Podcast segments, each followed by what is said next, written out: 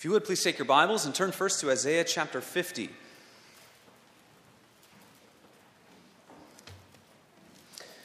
Old Testament reading and New Testament reading. Here is a, a chapter that certainly highlights the suffering servant, the obedience of the Messiah prophesied to us through, the, through Isaiah's voice, inspiration of, of God the Spirit. And as we learned last Sunday evening, given even at this time through God the Son, who operates at all times as the prophet of the church. So even in the Old Testament, God the Son is, is giving the instruction to God's people. The Spirit carries it along, fills the mouth and the writing of the prophet. Uh, so, this is a chapter that maybe is read less often. We, we tend to focus a lot on Isaiah 53, which really, you'd think, in many ways, kind of the pinnacle of the Old Testament revelation that the Messiah, the Savior, will suffer, he will bear the sins of his people. Um, I wanted to read this chapter this morning to highlight that for us, to show us the way in which Christ fulfills uh, the suffering servant role. And we'll think uh, just a little bit about a couple of these verses specifically.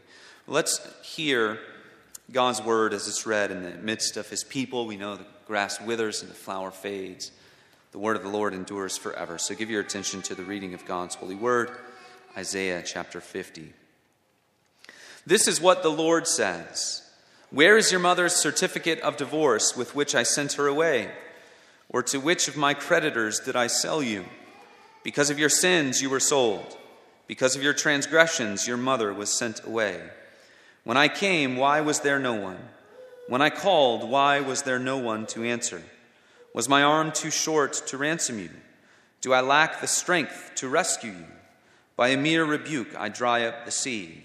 I turn rivers into a desert. Their fish rot for lack of water and die of thirst. I clothe the sky with darkness and make sackcloth its covering. And then we hear a description of the servant. The sovereign Lord has given me an instructed tongue to know the word that sustains the weary. He wakens me morning by morning, wakens my ear to listen like one being taught. The sovereign Lord has opened my ears, and I have not been rebellious. I have not drawn back. I offered my back to those who beat me, my cheeks to those who pulled out my beard. I did not hide my face from mocking and spitting. Because the sovereign Lord helps me, I will not be disgraced. Therefore have I set my face like flint and I know I will not be put to shame. He who vindicates me is near. Who then will bring charges against me? Let us face each other. Who is my accuser? Let him confront me. It is the sovereign Lord who helps me. Who is he that will condemn me? They will all wear out like a garment. The moths will eat them up. Who among you fears the Lord and obeys the word of his servant? Let him who walks in the dark, who has no light, Trust in the name of the Lord and rely on his God. But now, all you who light fires and provide yourselves with flaming torches, go, walk in the light of your fires and of the torches you have set ablaze. This is what you shall receive from my hand. You will lie down in torment. Amen. May God add the blessing to the reading, his blessing to the reading of his word. And then turn with me to Matthew chapter 4. Our sermon text this morning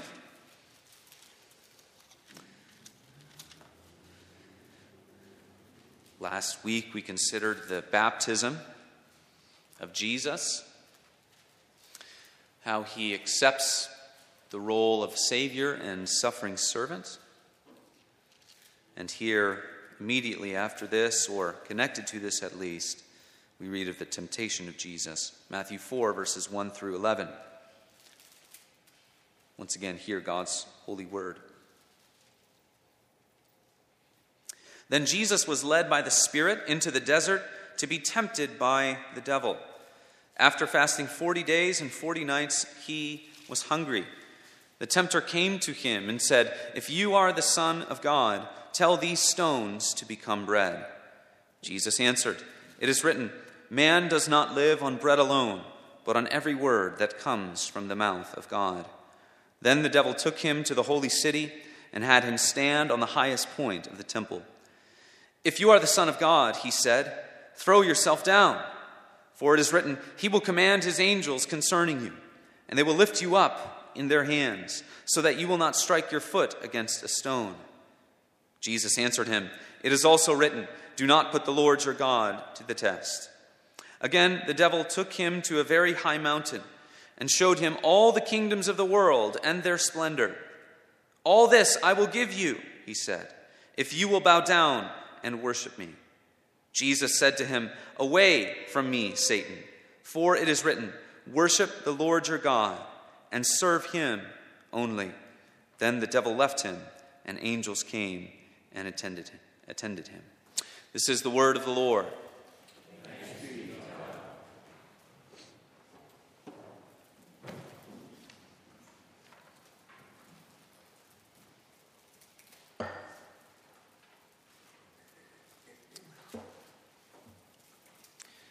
You're on the Robert Murray M'Cheyne Bible reading plan, you would be reading Acts 17 this morning, or sometime today. That would be your assignment for today. In Acts 17, I read it a, a couple of days ago. Actually, I started my Bible reading plan. I have a new strategy. Started about December 26th to give myself a little bit of a cushion, and we'll see how that goes as the year goes on. I read it a couple of days ago, and a fascinating account Paul in Athens and he's there to teach about the Christ. Jesus being the Christ is prophesied in the Old Testament, as we uh, just considered from Isaiah chapter 50. And it says that there were philosophers there, being in Athens, kind of the center of philosophical thought, people exploring the meaning of life and ideas. It's kind of the culture of Athens at that time. And it said some of the Epicureans and the Stoics were there listening to Paul and engaging with him. Epicureans, uh, that life is temporary and basically seek all the pleasure that you can find. Right? The only way that you find meaning and purpose, sort of seek your own pleasure. Whatever you think will please you, go and seek after that. Stoics reject pleasure, reject all of those things, do away with your desires, put them away, and that is how you will achieve peace or some kind of, of blessedness or bliss as you put away desires. So they're very very active in very opposite ways. Uh, we live in an Epicurean age, mostly, and uh, if you ever need evidence that that kind of approach to living, abundance, living according to your desires, living uh, according to, to, seeking to satiate all of those desires, it doesn't grant happiness. All you need to do is look around. In the midst of our abundance, we are abounding in despair. In the midst of all of our having, we are filled with more wanting. And so it may cross the mind of many to say, well, perhaps the Stoic message might be something that would sear into the hearts of those who have an abundance of things and yet are filled with emptiness. And so then you begin to look at the message of Christ and the message of, of his kingdom. And you begin to say, well, maybe there's a, uh, maybe Stoicism is wrapped up in all the things that, that Jesus says. Maybe that's the Christian answer to happiness, just sort of putting away all of your desires. Think with me about many of the calls of the gospel. What if you said to the people of this world, filled with an abundance and yet filled with desire, what if you told them that it's not the case that God is there to always give you what you want or what you desire, but rather we are called to submit to Him and what He determines to give to us. What if you told them that rather than physical and outward comforts, we are called to first seek spiritual things? And that as we seek spiritual things, it can be spiritual health and life that sustains us in the midst of outward want. What if you told them that God is not there for you to leverage your own agenda? That He is not to be referenced as the inspiration for you to go your own way? Or that he's okay with however you live your life. People who would say, well, God and I have some kind of an agreement. What if you told them that God does not guarantee you will avoid suffering? In fact, if you follow Christ, you will be guaranteed to undergo suffering. And what if you told them that suffering is the path to glory? Is the Christian message simply Stoicism? Well, no, no. It's not Epicurean and it's not Stoic.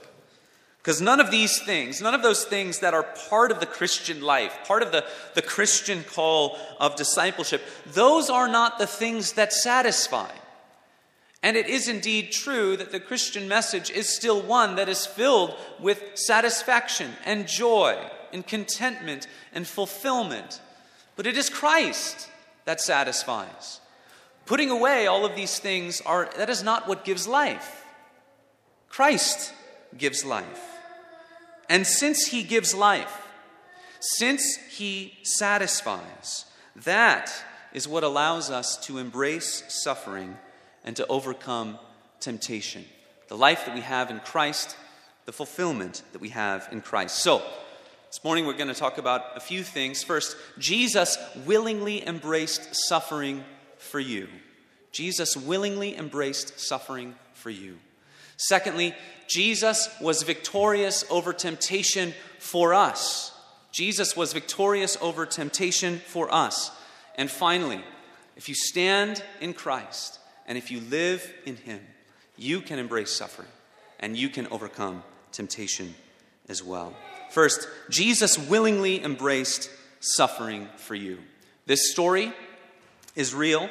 It really happened. Most uh, Bible scholars will say uh, today, who are not operating under a, a Christian paradigm, that this is uh, Matthew's imaginative embellishments. But the story was real, and we remind ourselves of that and all that it entails. It means that the devil is real. He's presented to us as a personal being. He presents himself to Jesus in whatever form, we can't be exactly sure. We read that uh, Jesus' humanity is real. He undergoes real temptations, and his human experiences are real as well. He fasts for 40 days and 40 nights, and he was hungry. We read in the book of Hebrews that we do not have a high priest who is unable to sympathize with our weaknesses, but one who, in every respect, has been tempted as we are. Jesus was really tempted. Now we understand that we have to uh, look at this in light of Jesus being both God and man, and there is indeed some mystery there, but he is really tempted. The visions that Jesus has or the experience are real but likely supernatural. How do they get to a place where they can see all the kingdoms of the earth? How do they get up to the top of the temple? There's a supernatural aspect to this, certainly, as well. And then finally, we understand that there's a connection to the baptism narrative here. Very clearly, Matthew is saying this is connected to Jesus' baptism. In Jesus' baptism, something that Jesus commits himself to is to suffer, to serve, and to save. The baptism entails all of that. He will be a suffering Savior. He will serve sinners. And all of that will be put to the test. All of that will be challenged by the devil's temptations. Is he really going to follow through in suffering? Is he really going to follow through in being a servant? Is he really going to follow through in saving? With all of that, we look to how the devil approaches Jesus. He says to him, If you are the Son of God, that's how he begins the first two temptations. If you are the Son of God, what is going on here? The devil is appealing to Jesus' power and his authority. Are you really going to suffer and serve and save? In a sense, he's saying the Son of God should not be hungry. If you are the Son of God, you should not be hungry, and you should understand that you can live according to making sure that you never become hungry. The Son of God should not have to worry about suffering personal injury or hurt. If you are the Son of God, understand and know all of these things. So, the temptation here in the first two is that Jesus would use his power and his authority that does belong to him in a way that conflicts with his mission. His baptism, he is going to the cross, he's going to suffer, he's going to serve, he's going to save, and this temptation puts that to the test. Is he really going to do all this, or will he use his power and his authority in a way that conflicts with his mission? Don't suffer, you're the Son of God. Don't worry about suffering or undergoing harm or injury. You are the Son of God. Jesus answers by appealing to the fuller picture of his nature. So he is the Son of God. He is, in fact, God the Son. But in the first temptation, he answers by saying, Man does not live by bread alone. It is true he is God, but he is the God man. And as the God man, he lives in submission, as relative to his human nature, in submission to God. He lives the way that a man should live. And a man lives on the words of God. And a man lives in submission to God. Jesus shows us also that taking stock in reality, suffering is the path to glory. In a fallen world, in a world where death reigns, suffering is the path to glory. The third temptation is so interesting for many reasons, but notice how it's basically a perversion of what Jesus is promised by the Father upon his obedience glory. Think about Philippians chapter 2. The Son humbles himself, therefore, God has highly exalted him. Or in the book of Hebrews, for the joy that was set before him, Jesus endured the cross. He is glorified in light of his obedience and in light of redemption. But here the devil offers it to Jesus straight away I will give you glory right now, and you don't have to suffer for it. No time to wait. This third temptation seems to boil down to a challenge between God's way of things and the devil's way of things. And this can hold for many aspects of our lives as we think about the way all of this works. The, de- you, the devil and his earthly, fading kingdom and glory can give temporary pleasure and can do so right now. We see how that's a parallel to our own life and the call upon our own lives. The earthly, fading kingdom and glory of the devil, the one who is called the prince of the power of the air, the one about whom it says in 1 John, the whole world lies in the power of the evil one. He has an authority and he has a kingdom. It is perverse and it is temporary, it is fading, and it gives temporary pleasure, but, and we can experience that right now, especially if we feel like we want to reject suffering. That's the devil's way of things, but God's way of things takes stock in the fallen world, it takes stock in death. We cannot get to the blessedness of eternal life without first suffering. And that is especially true for Jesus. For Jesus is the one who embraces the role of Savior. And we'll talk about that in just a minute.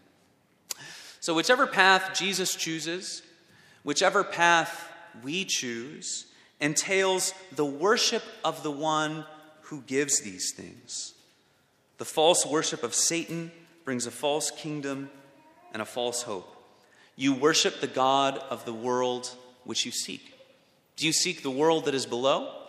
Do you seek the fading kingdom of the devil and its temporary pleasures and its temporary glory? You will worship him and his ways. True worship of the true God brings lasting hope in a way that reflects reality. Take a look around you. Can you have eternal happiness in a world such as this?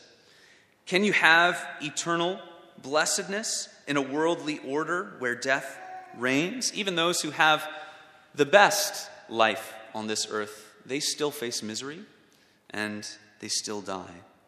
So Jesus, in his response to all of this, all of these temptations, he embraces the suffering that he was appointed to. Isaiah chapter 50, I give my back to those who strike.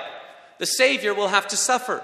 I give my cheeks to those who pull out my beard. I hid not my face from disgrace and spitting.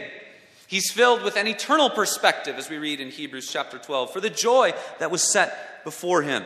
An eternal perspective allows us to embrace suffering, and it allows us to interpret our circumstances in light of what God gives to us eternally. So the devil quotes Psalm 91 You will not strike your foot against a stone. And, and you could probably read Psalm 91.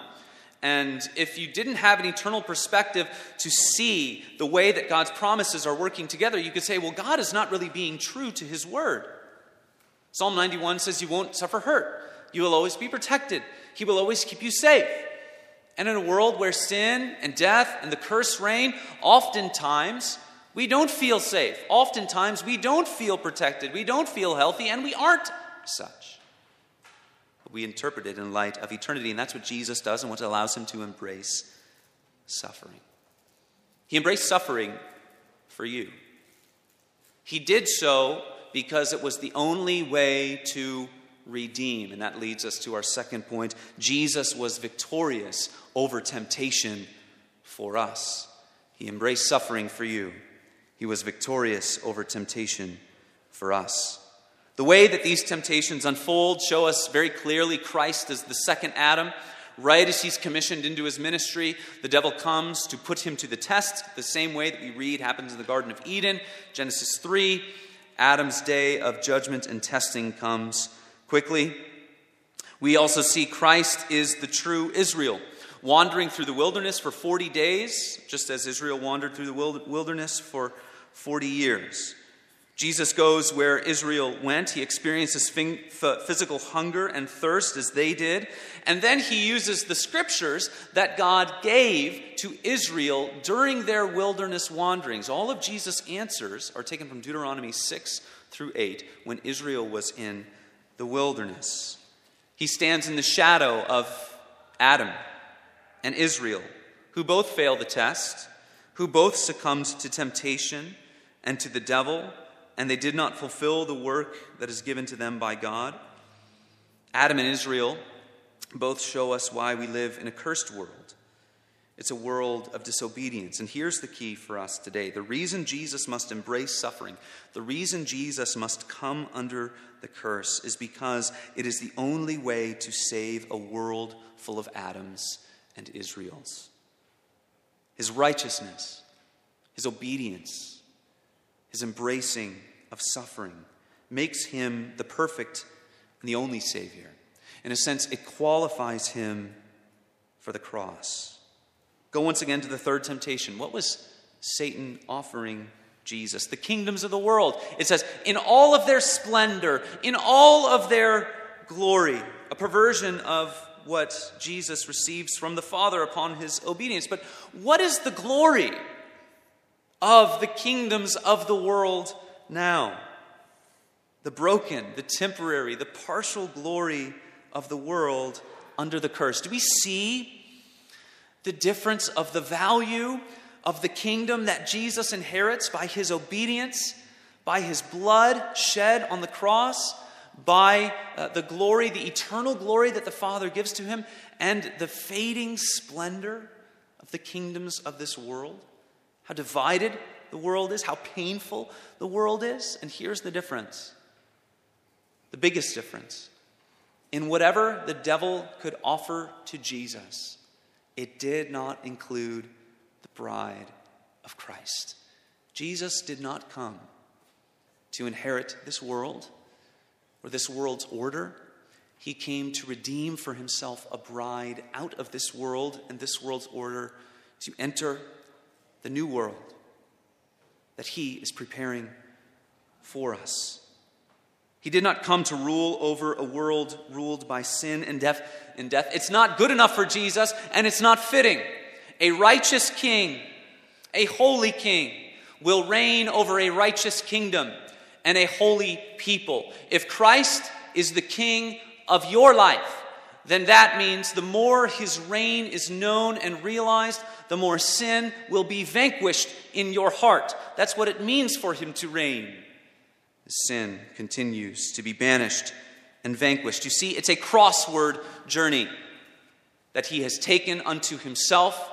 It is a suffering journey because otherwise sinners will not be saved, sinners will not be redeemed. That's something that the devil would never know about and could not accomplish.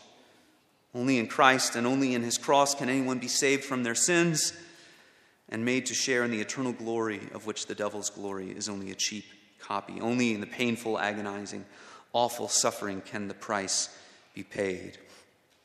I heard one pastor put it this way pastor who's become a friend of mine, pastor whose life almost tragically was taken from him in recent weeks. And he got back into the pulpit a couple of weeks ago and he preached like he meant it, and it was very moving for me. And here's what he said He said, Jesus must go and suffer and die and be raised. He must. Guilt cannot be dealt with unless he pays. He must. Shame cannot be removed unless Christ dies. He must. The curse cannot be lifted unless Christ gives himself. He must. God's justice cannot be satisfied and his holiness defended unless he lays down his life. He must. His mercy cannot shine unless Christ gives himself as a ransom for many. He must.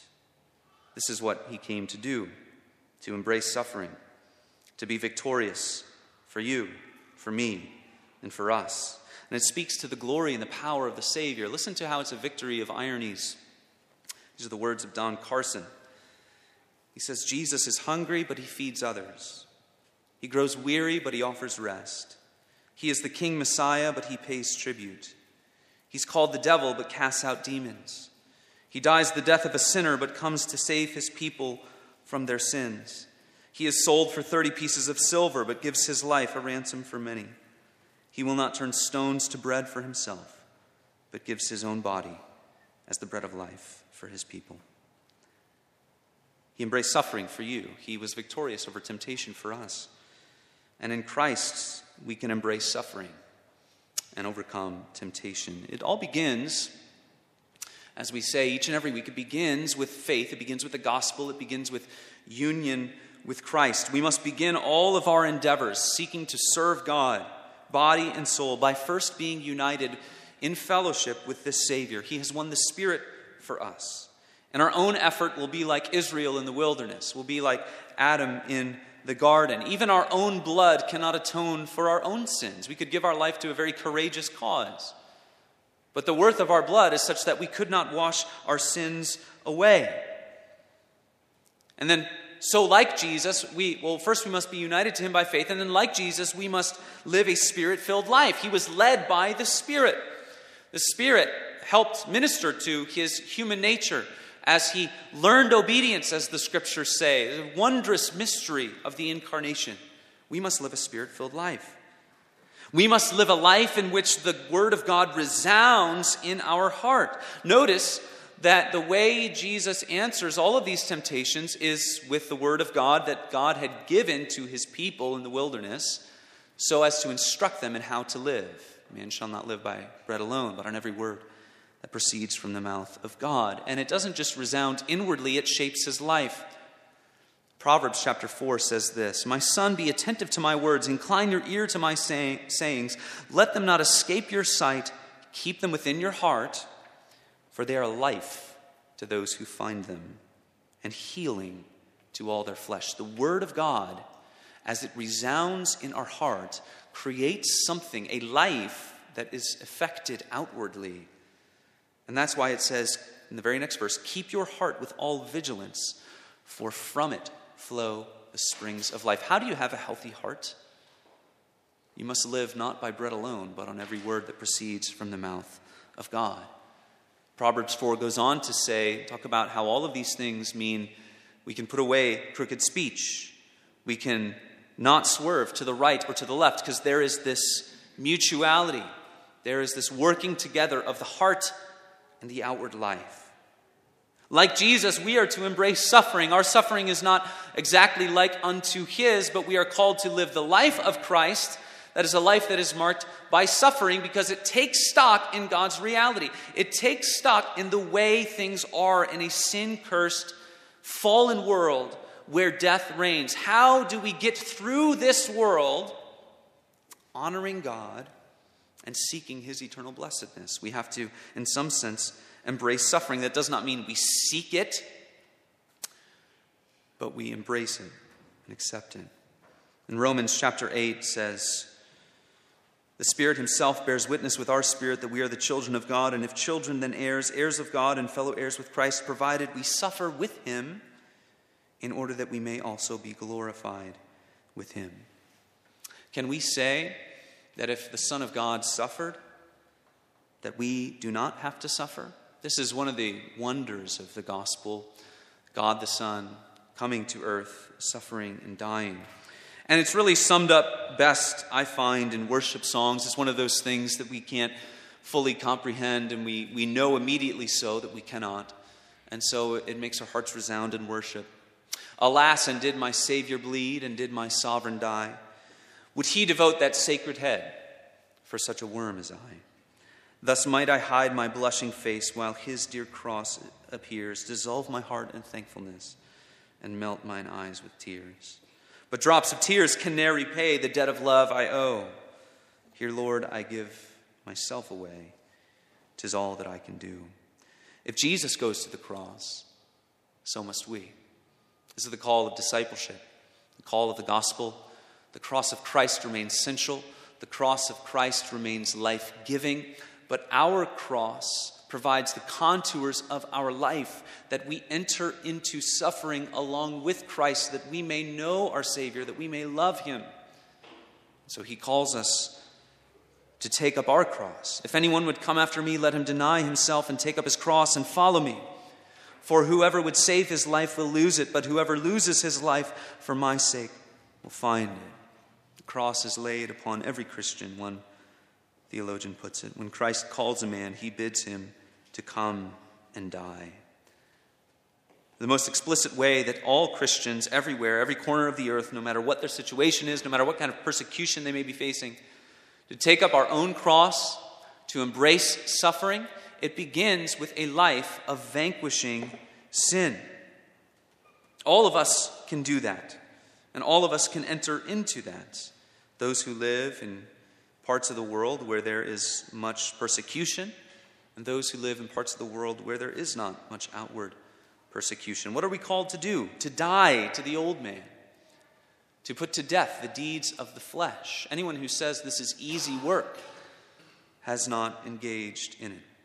So Romans 8 says, just before the passage we just read, if you live according to the flesh, you will die, but if by the Spirit you put to death the deeds of the body, you will live. Ephesians 4, just like Colossians 3, says to put off your old self, which belongs to your former manner of life and is corrupt, uh, and is corrupt through deceitful desires, and be renewed in the spirit of your minds, and to put on the new self, created after the likeness of God in true righteousness and holiness.